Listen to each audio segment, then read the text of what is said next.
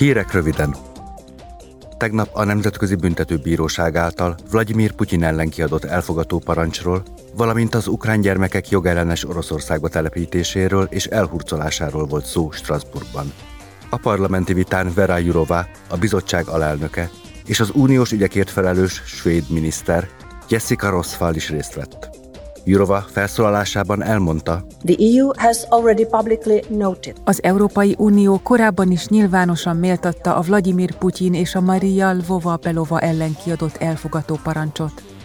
Üdvözöl és támogat minden olyan lépést, amely az Ukrajna ellen Oroszország által indított agresszióval összefüggésben elkövetett háborús bűncselekmények és a legsúlyosabb büntettek elkövetőinek teljes elszámoltathatóságát, illetve a nemzetközi igazságszolgáltatás érvényre juttatását biztosítja.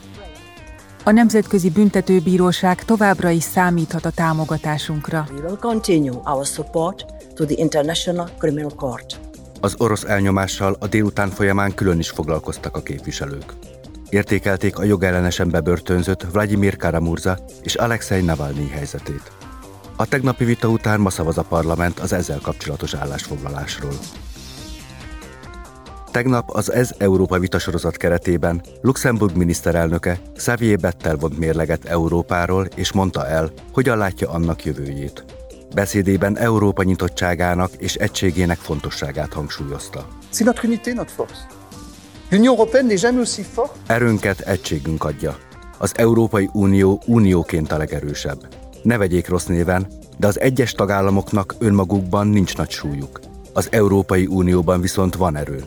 Nem okozhatunk megint csalódást a polgároknak. Fel kell nőnünk az előttünk álló feladatokhoz, akár a jogállamiságról, akár a klímáról, akár az Ukrajnával kapcsolatos kötelezettségvállalásról van szó.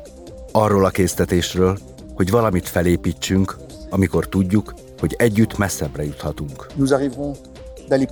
A luxemburgi miniszterelnök volt az Ez Európa vitasorozat 9. meghívott vendége.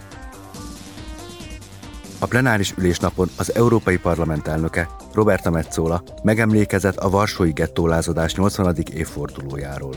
1943. április 19-én lázadás tört ki, amikor a német katonák és rendőrök benyomultak a Varsói gettóba, hogy deportálják a még életben lévő lakókat. A zsidó ellenállók fellázadtak. Ez volt a legnagyobb lázadás a második világháború alatt, és az első jelentős városi felkelés a német megszállás ellen Európában.